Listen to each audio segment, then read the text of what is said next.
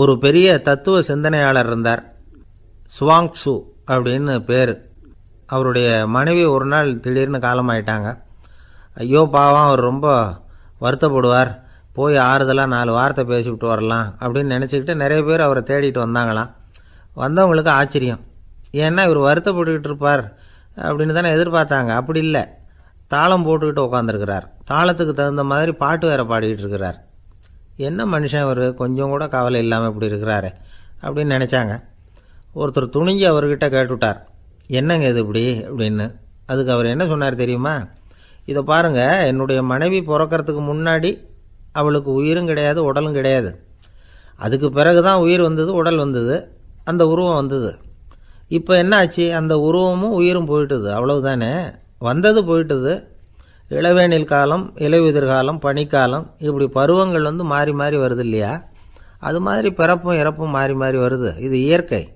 இதுக்காக அழுதா அது எப்படி? அப்படின்னாராம். ஞான தெளிவு அடைஞ்சவங்களுக்கு எல்லாமே சுகம்தான். திருவள்ளுவரும் அதை தான் சொல்கிறார் உறங்குவது போலும் சாக்காடு உறங்கி விழிப்பது போலும் பிறப்பு. தூங்குறதுக்கெல்லாம் நாம் வருத்தப்பட்டுக்கிட்ட இருக்கிறோமா? இன்றைக்கி தூங்க வேண்டியிருக்குதே. இன்னும் கொஞ்சம் நேரத்தில் நான் தூங்க வேண்டியிருக்கு அப்படின்னு சொல்லி யாராவது அழுதுகிட்டு இருப்பாங்களா?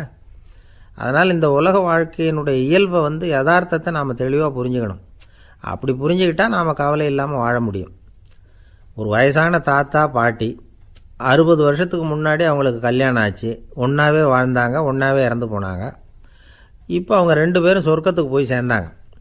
அங்கே எல்லா வசதியும் இருந்தது. ஒரு பெரிய பங்களாவே இவங்களுக்கு ஒதுக்கி கொடுத்தாங்களாம். இதுக்கு எவ்வளவு வாடகைன்னு கேட்டார் தாத்தா. வாடகையெல்லாம் கிடையாது இலவசம் அப்படின்னார் அங்கே இருந்தவர். அந்த வீட்டுக்கு பின்னாடி ஒரு பெரிய புல்வெளி இருந்தது.